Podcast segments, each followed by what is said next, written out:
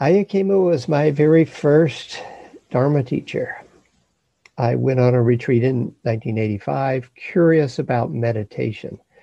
And Ayya Khema was the teacher, and she was brilliant. One of the things that anybody who sat with her would say that was that she was extremely clear. Her clarity was a really helpful thing. And yeah, that's what struck me to begin with. And yeah, she gave me enough good advice on that retreat, so I kept practicing. Three years later, I was in Thailand and went to Wat Suan Mok, which was Ajahn Buddhadasa's monastery in southern Thailand for a 10 day retreat. And while I was there, I stumbled into what I now know is the first jhana. They told me I was experiencing piti. All I knew was that I liked it, and I was uh, I was now meditating because I wanted to, as opposed to because I knew it was good for me. So that was a nice change. Over the next couple of years, I sat several more retreats, and I would tell the teachers, you know, I can get this piti going. What am I supposed to do with it? And I actually don't remember what anybody told me because whatever they told me didn't match my experience. And being rather stubborn, I just ignored them and kept bringing up the piti. Then in 1990, one of my friends handed me a flyer and said, You want to do a retreat? This teacher's really good. And it was Ayya Khema. And I was like, Yeah, she is really good. She was my first teacher. I should sign up. So I did. And I go into my first interview with Ayya. And after, you know, preliminary stuff, she says, Well, tell me about your meditation. And I said, Well, I can get to piti. And she goes, Oh, good. That's the first jhana. Here's how you do the second. Somebody knew what was going on and knew what was supposed to happen next. And by the end of that retreat, I knew she was my teacher, and I continued to sit with her until she passed away in 1997. The jhanas. So the Buddha's teachings could be put into three categories sila, samadhi, panya. Sila being morality or ethics. Samadhi is usually translated as concentration not a bad translation, but I think a little better would be indistractability. Concentration has this furrowed brow thing. Indistractability is what we're after the ability to put your mind on something and not become distracted. And then panya, which is wisdom. So basically, what the Buddha is saying is clean up your act, learn to concentrate your mind, and use your concentrated mind to investigate reality so you can understand what's actually happening.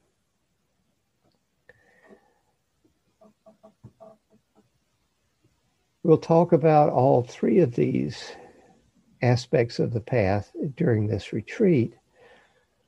But right now, a little overview of the jhanas. The jhanas are eight altered states of consciousness that arise through concentration, and each one gives you even more concentration. So by entering the first one, it gives you enough concentration to arrive at the second, which gives you enough to get to the third, etc. You're stair stepping your way to deeper and deeper levels of concentration.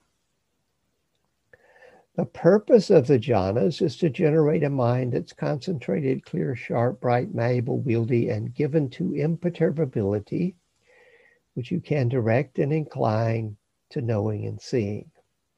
In other words, the jhanas are a warm up practice for your insight practice. They will generate a mind that is more likely to gain more and deeper insights when you begin investigating reality. The foundation, though, is sila, morality, ethics. If you've been out robbing banks and you come to meditate, you're probably going to be worried about them coming to haul you away. Well, I don't expect any of you have been robbing banks, but If your ethics are good, then you have quite a lot less to worry about when you sit down to meditate, and you'll be much more likely to get concentrated. And you're going to need some of that concentration to get into the jhanas.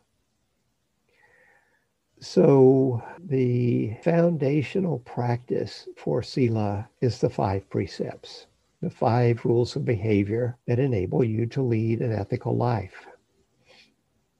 And they're the rules for this particular retreat. The first of these rules is I undertake the training to refrain from killing living beings. Each of these has three levels. And the first level is don't kill anybody. Now, this not only includes people, but it includes animals.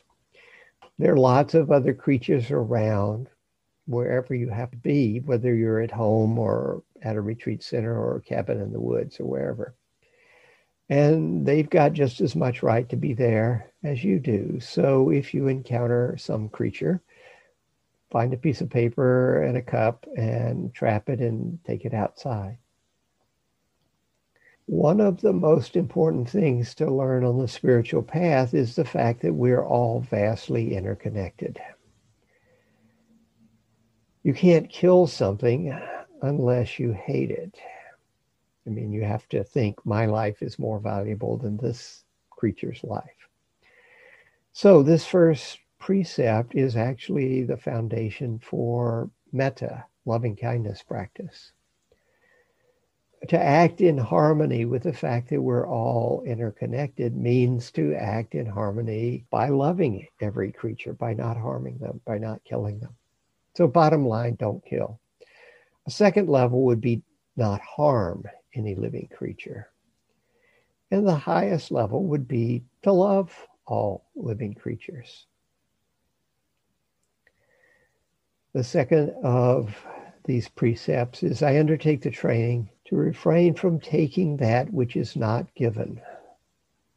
So the bottom line is don't steal, don't take what's not given. You're probably all familiar with the Four Noble Truths, and the second Noble Truth is that dukkha arises dependent on craving. Well, if you're willing to steal something, that's pretty egregious craving. So just be willing to only take what is given. It's very interesting when I went on that first retreat with Ayya Khema she had a very nice ceremony of taking the precepts at the end of the retreat. And although I wasn't particularly interested in the Buddhist stuff, it, it did make sense. So I didn't do the ceremony really, but I did say them when we were supposed to recite them. And after that, you know, when I needed a, a, a new ink pen, I didn't just steal one from work. It was like, yeah, okay, this is this is actually something important here. I should I should pay attention here. A higher level of this precept would be to have respect for other people's property, whatever it is. Those of you on a retreat, those of you in a cabin or something, yeah, you're using somebody else's stuff and you want to leave it in as good a shape as it is when you arrived. So having respect for other people's property, not just don't take it, but have respect for it. Treat it as though it were your own in terms of taking care of it. And then the highest form of this precept would be actually generosity, letting go. As Ayya Khema said, the, the essence of the spiritual path is letting go. There's nothing to get, there's everything to let go of. And so the highest form of this precept is practicing letting go.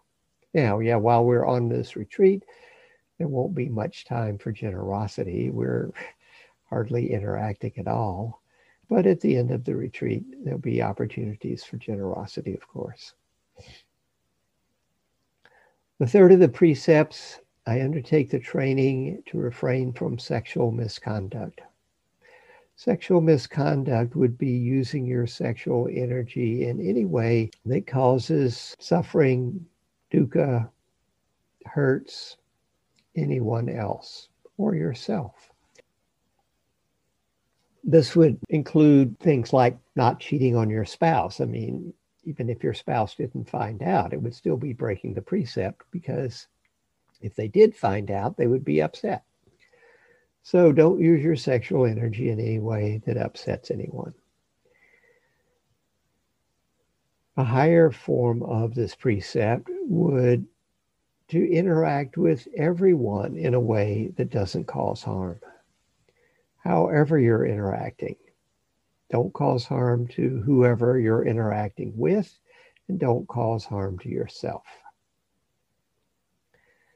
And then the highest form of this precept would be that all of your interactions are beneficial, beneficial to you and beneficial to the people with whom you're interacting.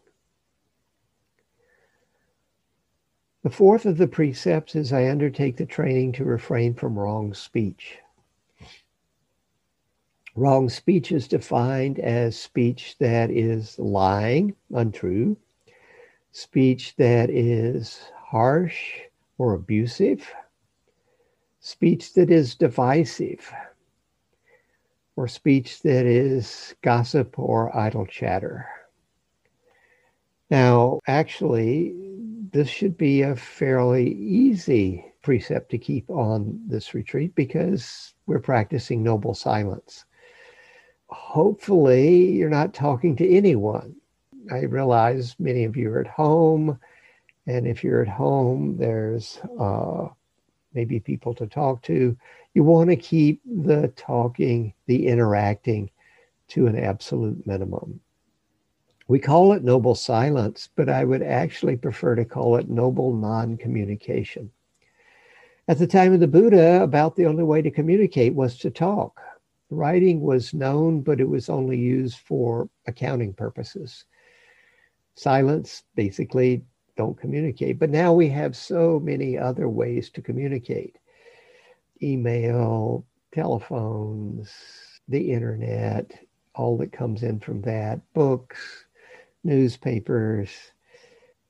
What you want to do is get your mind as still and quiet as possible. This will make it much easier to investigate what goes on in your mind which is really important part of the spiritual path. And it will give you a much better chance of getting deeply concentrated. So, noble non communication. At a retreat center, I like to call, collect people's cell phones.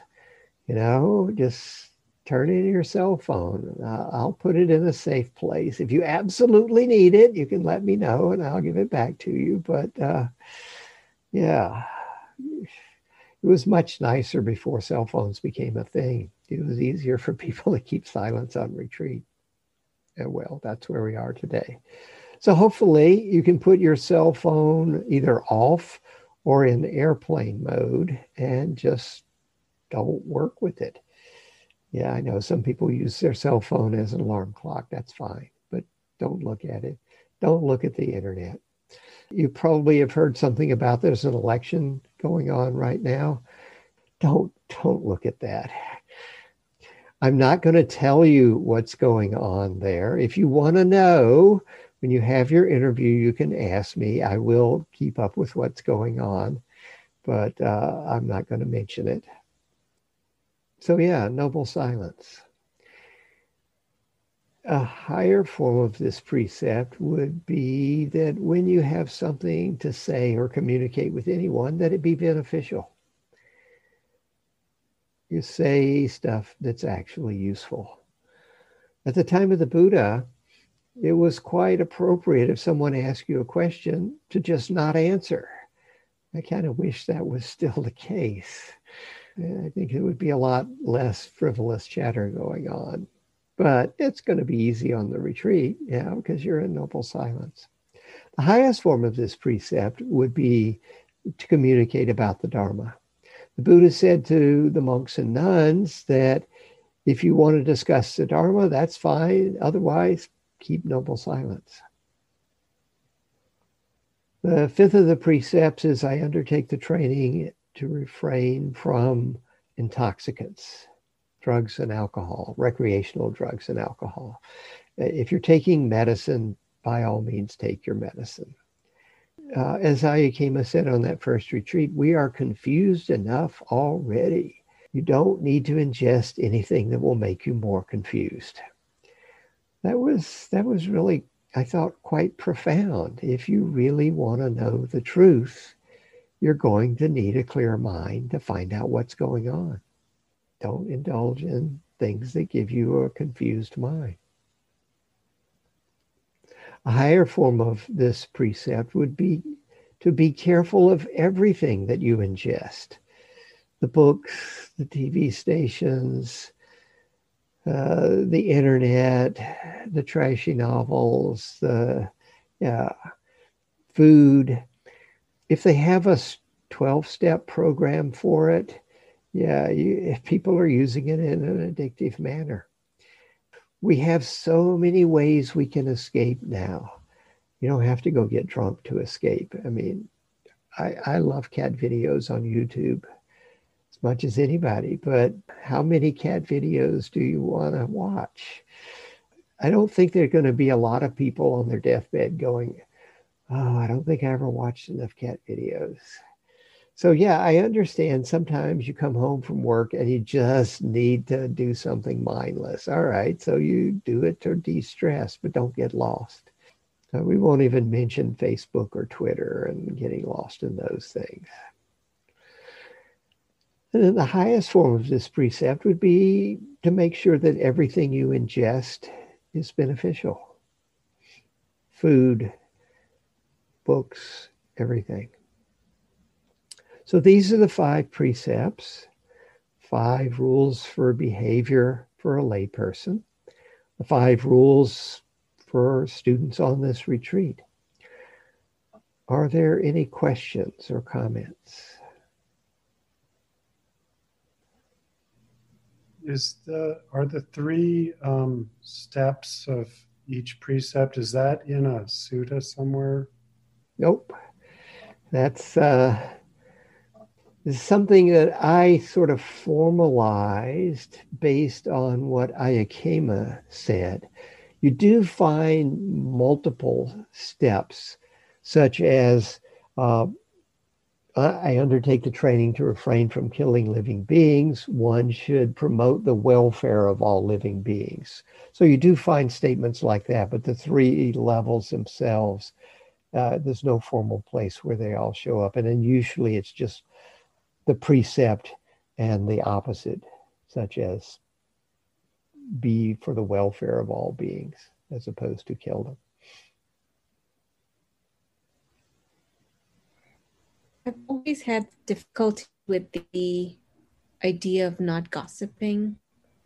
I know I use gossip with strangers to establish a level of friendliness and then with my girlfriends some degree of connection and expressing care with, about their life without necessarily getting into details. And i'm just curious what you think about that. Yeah sometimes what we discuss with people that we just meet or our coworkers or somebody is what the Buddha referred to as unedifying conversations. They're not edifying. For the monks and nuns, it was like, yeah, don't indulge in edifying, unedifying conversations. Talk about the Dharma.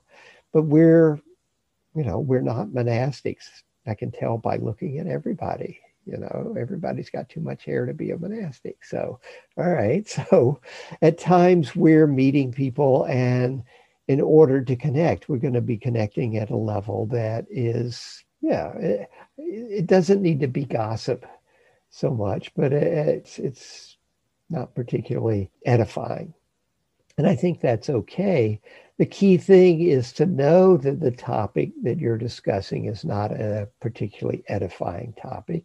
And if you see an opening to take it into something that's a better, more edifying topic, by all means, take that opportunity but yeah, I, had friends at work at my last computer job that you know were totally into sports, and it was just a lot easier to you know, wander into their cubicle and say, "Hey, how about the Sharks last night?"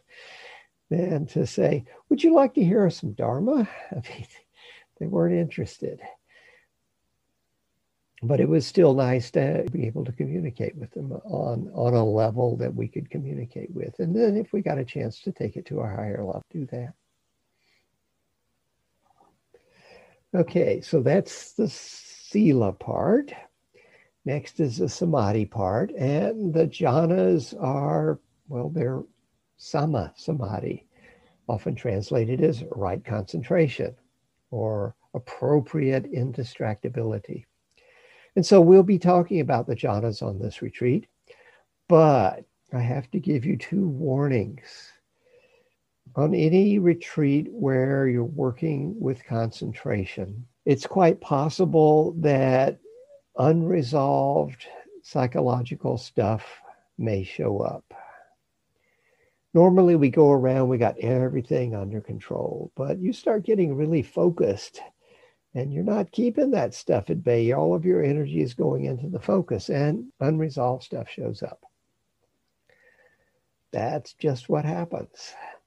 Hopefully, none of you have any unresolved psychological issues, but in just on the off chance that anybody does have some, this is might be what happens. If it does happen, well, okay, you'll have an interview. And I guess that's what we talk about because my question basically is what's happening when you meditate. So if your stuff is coming up, we can talk about it. You'll all have three interviews during this retreat. They'll be either two or three days apart. There are eight full days, and three into eight doesn't go evenly. So, you know, probably have one day off between two, a pair of interviews and two days off between another pair of interviews or something like that. Okay. So yeah, if your stuff comes up, let me know. We can talk about it. If it comes up and it's really bad, send me an email. If, you know, you don't have to wait to your interview if you think probably be good to talk before your next scheduled interview. I'm your backup. I'm here for you. So if stuff's coming up, my job is to be there. So, but I, you have to let me know. One of the disadvantages of a Zoom retreat, you can't, if it comes up in the middle of the night, you can't come knock on my door. It's a little far away. So, but you can send me an email. The second warning is if you have any expectation of experiencing the jhanas on this retreat, you're in trouble. Expectations are the worst thing to bring on any retreat.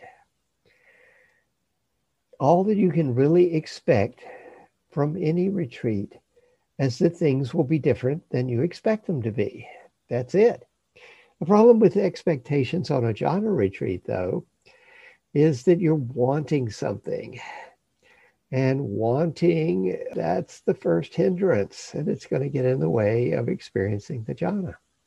You have to want to do the work well enough and deeply enough so that you can enter the jhanas, but you can't want to enter the jhanas. I realize this is crazy. The best thing I can tell you is I'll lay out the instructions as clearly and precisely as I can and your job is to follow the instructions without thinking about the destination. It's like if, well, I'm in Oakland, California, and if you were here and I was to tell you how to get to New York City, and I'd say, okay, yeah, what you do is you, you, you get on 580 and you go and wait till it merges with 101 and and and 280 and you know you you just go up that way and right and you, you you know and i start giving you all the instructions and so forth. If you're just driving out of my driveway and start looking for new york city uh, you're going to have an accident before you get out of oakland. So the the idea is when you're given instructions is to know where you are, what you're supposed to do given where you are, and what landmark to look for for when you switch to doing something else. So get on 580, take it till it merges with 80. you're on 580, you're just waiting until you can merge with 80. And now you take 80. And yeah, okay. So it, it's a matter of figuring out where you are in relationship to the full set of instructions without looking at the destination. If I give you the instructions for getting to New York City and you follow them and the instructions are correct, then you don't even to, need to know what New York City looks like. You'll just eventually wind up there. It's the same with the jhanas. I'll lay out the instructions tomorrow morning for getting to the first jhana and your job is to, well, know what the instructions are and know where you are in relation to the whole list of instructions and what you're looking for so that you start doing something else. Okay? And in fact, I can tell you the first little bit of these instructions right now. In order to enter the jhanas, it's necessary to generate a sort of baseline level of concentration. This goes by the name access concentration. The phrase access concentration doesn't appear in the suttas. It shows up in the commentaries, although it might be in the Abhidhamma, I'm not sure. But it's definitely in the commentaries. But it's a useful phrase, even though my definition of what is access concentration doesn't correspond exactly to what's found in the commentaries. And we'll get into the commentaries and what they have to say about the jhanas much later in this retreat. But I would define access concentration as being fully with your object of meditation. And if there are any thoughts, they're wispy and in the background and not pulling you into distraction. And there are, well, a number of ways to generate access concentration. The commentaries describe in detail 30 different ways, all of which are found in the suttas. But we're obviously not going to talk about 30 different ways to meditate in a 10 day course. I'm going to talk about three principally mindfulness of breathing, metta or loving kindness meditation, and body scan or sweeping meditation. I'm going to talk principally about mindfulness of breathing tonight, and I'll bring in the others as we go along. So, in order to do mindfulness of breathing, what you need to do is sit down, get yourself settled into whatever your posture is so that you're reasonably comfortable. It says in the suttas, one sits down cross legged, holds one's body erect, and sets up mindfulness before oneself. Well, the cross legged posture is wonderful if you can sit comfortably in the cross legged posture. Unfortunately, we have these things called chairs that probably messed up your ability to sit comfortably cross legged. So sit in a way that's upright and relatively comfortable. That's the best thing to do. You can kneel on a bench, sit in a chair, just find something that works for you. You don't want to be too comfortable because then you fall asleep. And you want to be upright because that helps keep you awake. And then one sets up mindfulness before oneself. Literally, it says that one becomes mindful of the mukta, which literally means mouth, but I think doesn't mean your pie hole. It means the opening of the nostrils basically the idea is you put your attention on the tactile sensations associated with breathing. At the nostrils, a little inside the nostrils, or the area between the nostrils and your upper lip, wherever you feel the touch of the breathing. Now, for those of you who are used to paying attention to the breath at the abdomen, the rise and fall there, or the rise and fall at the chest. That will also work. If you can choose amongst those, choose the nostrils. The reason being that it's more difficult, it's more subtle. You have to pay more attention. You have to generate more concentration to do it successfully. And since we're trying to generate concentration, that's why it's a bit better to work at the nostrils. But for some people, the nostrils just don't work. It's too weird. They've been used to doing something else. your sinuses are stopped up with an allergy, you've got a deviated septum. Uh, uh, there are all sorts of possibilities why the nostrils might not work, in which case, just use what you're used to. But if you can use the nostrils, it works quite well. So, sit down, get yourself settled, put your attention on the tactile sensations associated with breathing. Now, if your mind should wander off, no, wait, when your mind wanders off, because that's inevitable, it's not a big deal. This is this is what human minds do. We're the progeny of creatures that were continuously checking out the environment. Those who fixated on the berries and didn't see the saber-toothed tiger, they got eaten. They didn't reproduce. It was the ones who were checking everything out. We're left with minds that want to check everything out, not become fixated on one thing. So we're actually trying to go against evolution by generating one pointed concentration. It's okay. We can do that. It's just that we're probably going to get distracted. So when you become distracted, as I say, it's not a big deal. The fact that you noticed you've become distracted, that's a victory. So label the distraction. A label would be one word long, maybe two, never more than three. And the first label that comes to mind is always correct. Spend zero energy trying to get the perfect label. You'll get the perfect label 95% of the time. So just whatever comes to mind planning, wanting, angry, upset, fantasy, whatever it is, just slap a label on it. And then, very important, relax and bring your attention back to your breathing. So your attention is on the breath. You realize you've become distracted. Label the distraction, relax, and come back. The labeling has two functions. One, it helps you disidentify with the thought stream. By putting a label on it, you, you put some separation there. So it makes it easier to drop that, whatever it was that was so enticing that fantasy or plan or argument or whatever. And it also gives you a sense over time of where your mind habitually goes. Do you more frequently get distracted by the past or the future? Think about it. That's actually kind of weird since all there is is the present. And We're off in the past or the future. Notice how infrequently you get distracted into the present. We're weird creatures.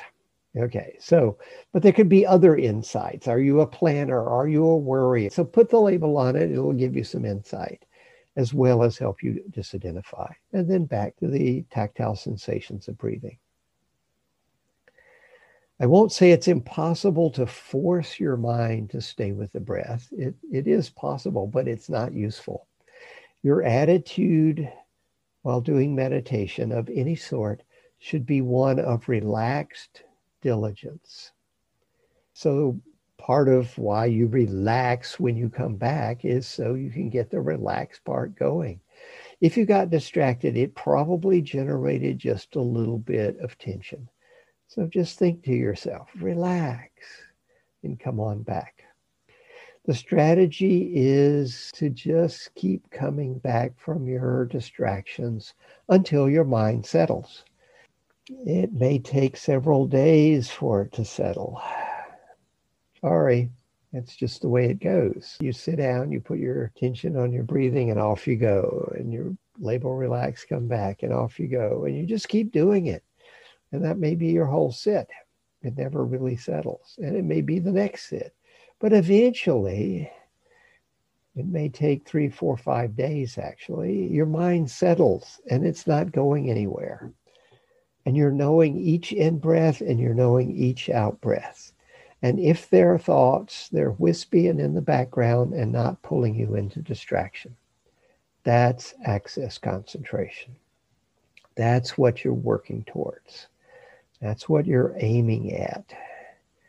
That's what's necessary before you're going to be able to enter the jhanas, is generate that sort of concentration. Now, especially at the start of a retreat, working with breathing, you may find that you're really distracted. You're thinking about all sorts of things. You're arguing with your boss. You're, you're planning your trip to Hawaii when COVID's over. You're, you know, a million things. Rearranging the contents of your refrigerator. You know, the mustard should really go in the door instead of back behind the mayonnaise. Whatever. Yeah, this is just what we do. So there are some techniques, aids that you can use, particularly at the start of a retreat if you find yourself just, yeah, really distracted. The first one is counting.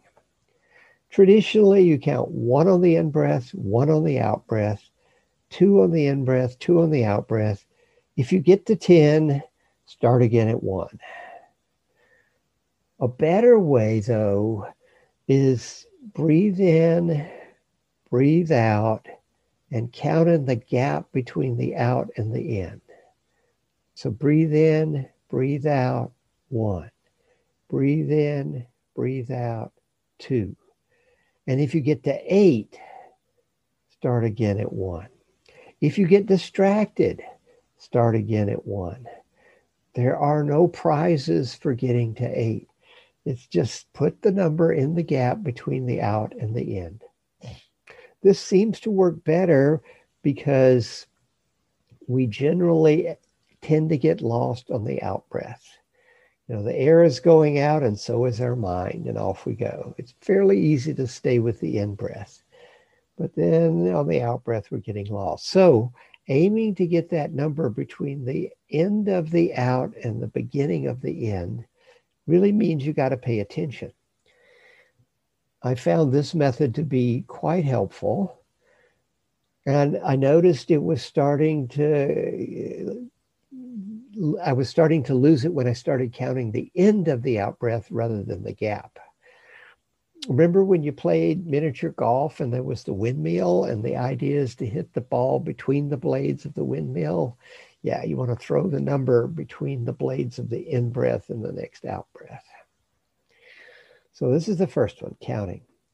The second one is if you're a visual person, it may be helpful to visualize an ocean wave coming in on the in breath and then going out on the out breath, and another wave coming in on the next in breath and going out on the out breath.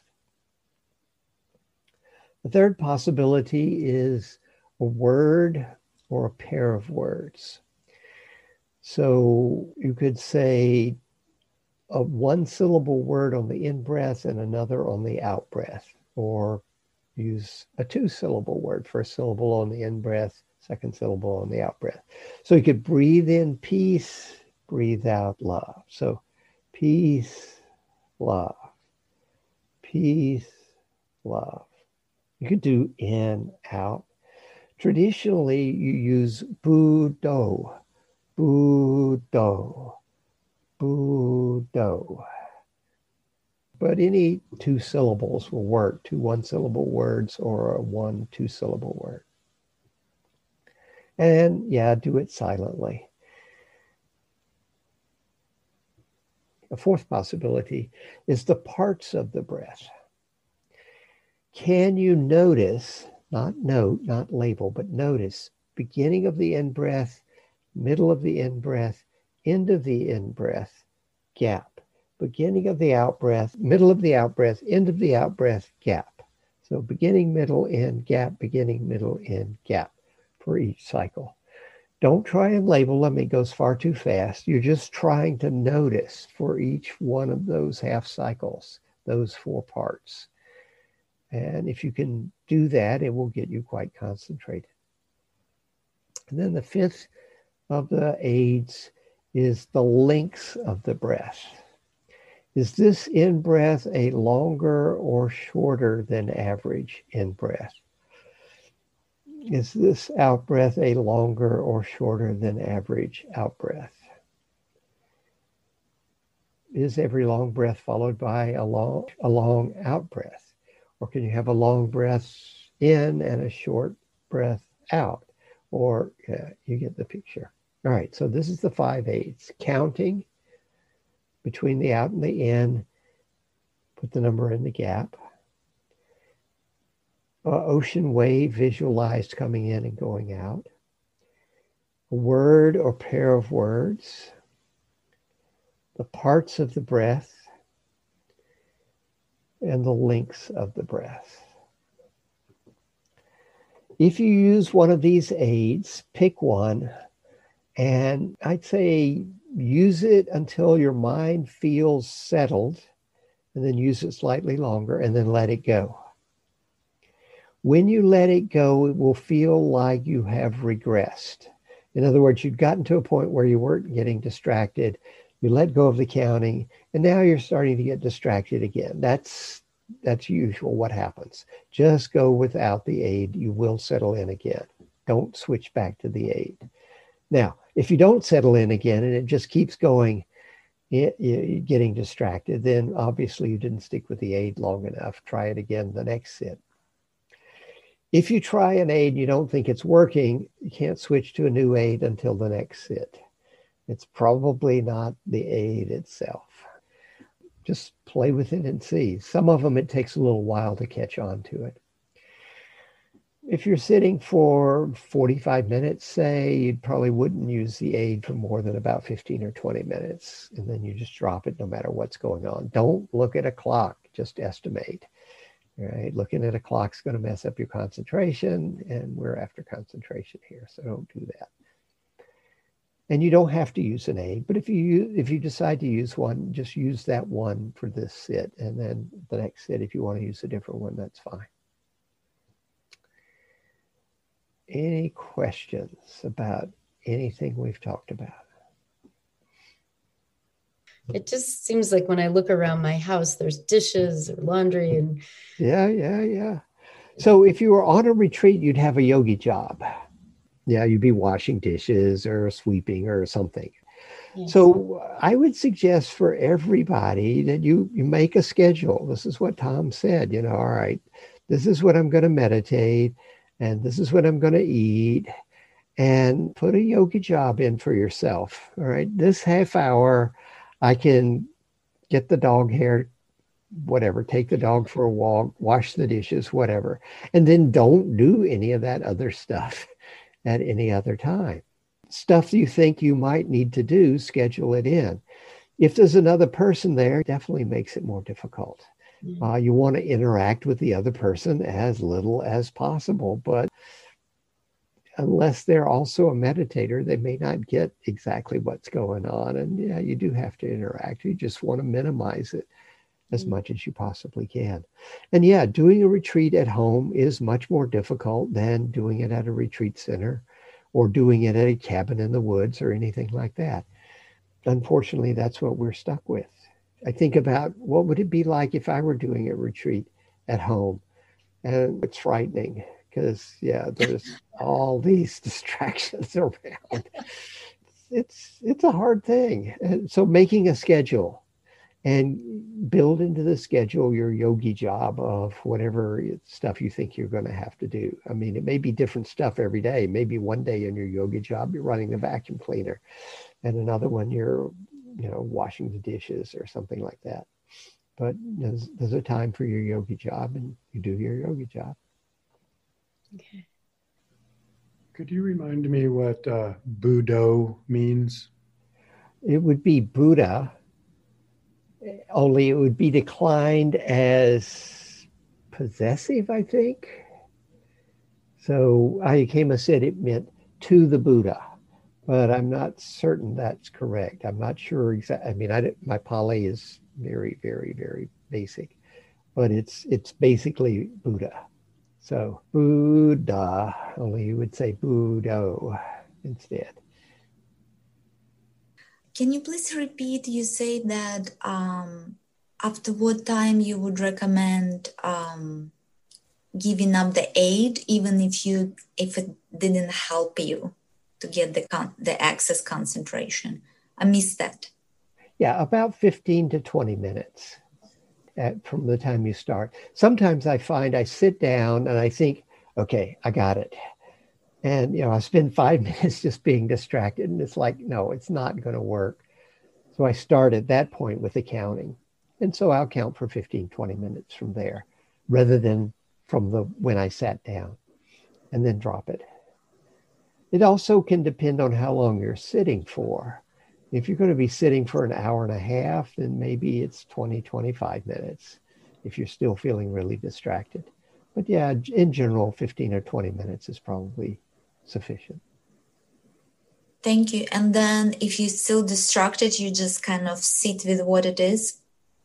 Yeah, just keep working with it without the aid. It seems like we have a lot of garbage that we have to take out. And we take mm-hmm. out the garbage by getting distracted and thinking about that argument or that plan or whatever. And it's not that I'm encouraging that, but it's just something we seem to have to go through.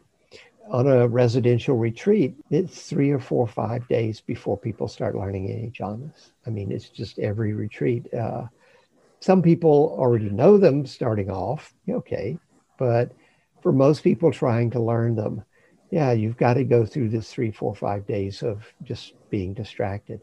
So work with the aid and then, yeah, let it go. And you just keep doing that. And after three, four, five days, hopefully things will have settled down. So, yeah, you let go of the aid and you're still not just getting distracted. Okay. Thank you. Sure. The, the key is relaxed diligence. Yeah, that's the most difficult one. Yeah, of course. I mean, if this was easy stuff, we'd all gotten enlightened a long time ago.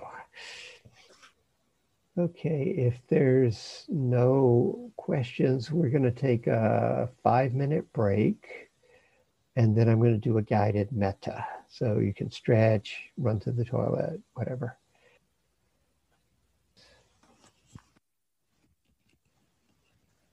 In order to begin, please put your attention on your breath for a few moments.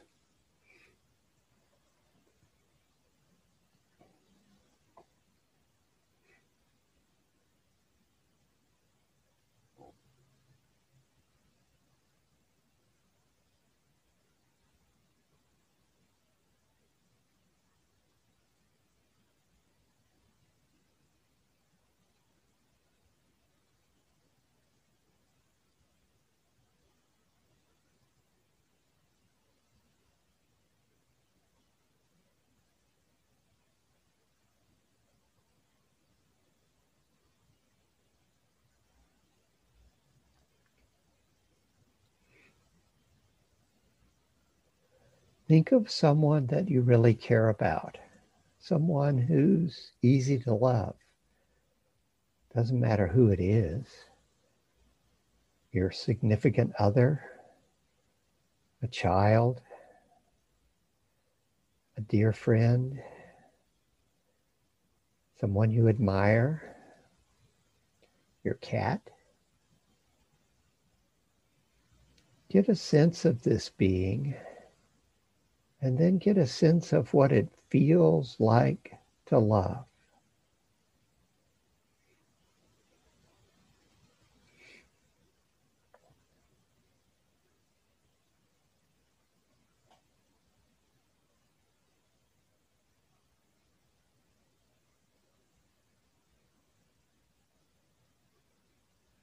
Now take this feeling of love and give it to yourself.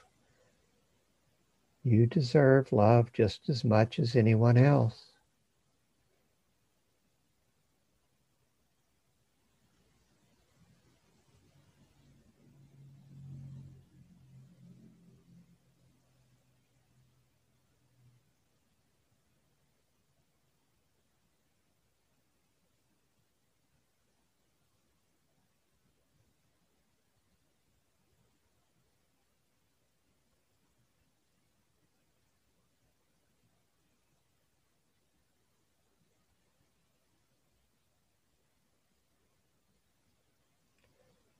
Think of the person that's easy to love. Get a feel for that love. And now think of other people that you're close to.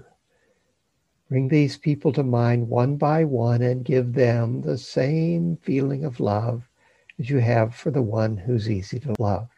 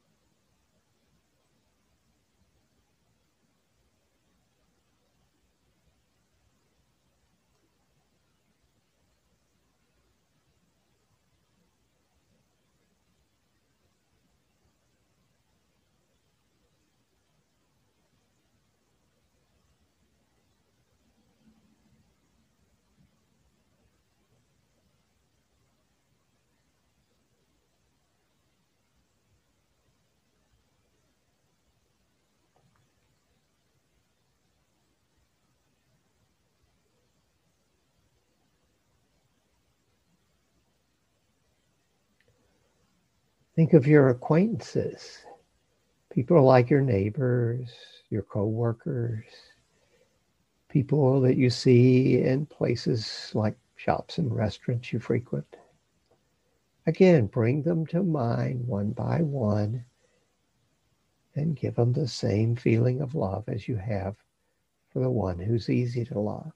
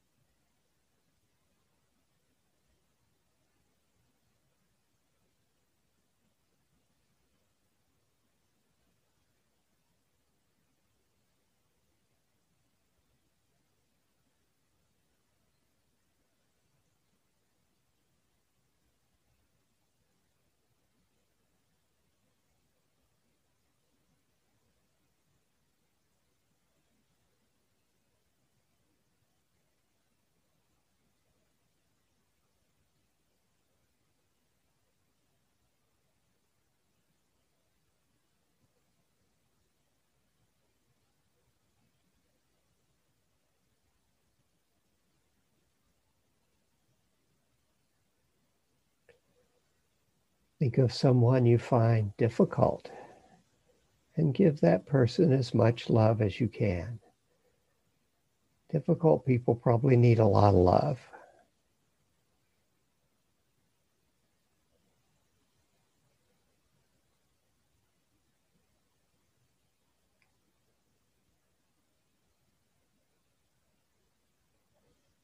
Share your love with everyone on this retreat.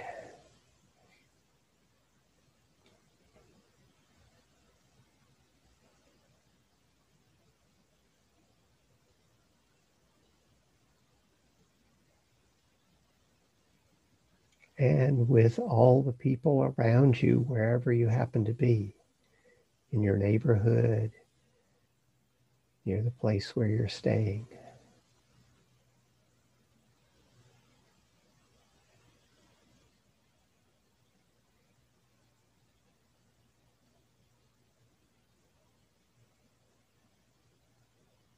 Let your love grow stronger so it spreads out reaching to more and more people,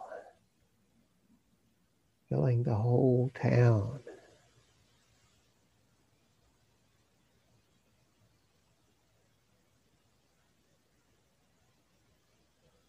Just keep opening your heart so your love spreads out to everyone in that region. And then to everyone on the continent.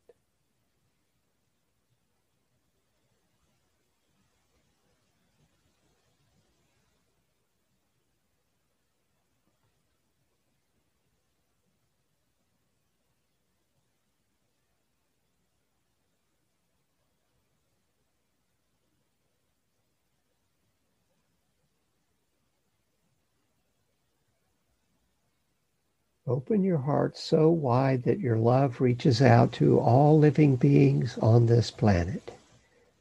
Humans, animals, birds, fish, insects, reptiles, amphibians, forest and field.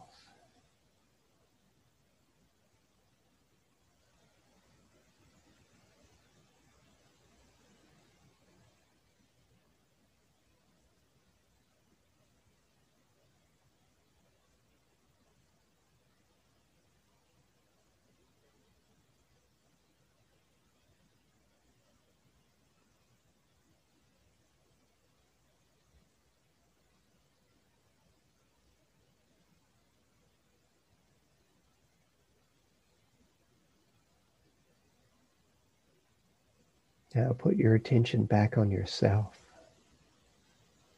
back in your own heart, which just generated a whole world full of love. That much love is always available.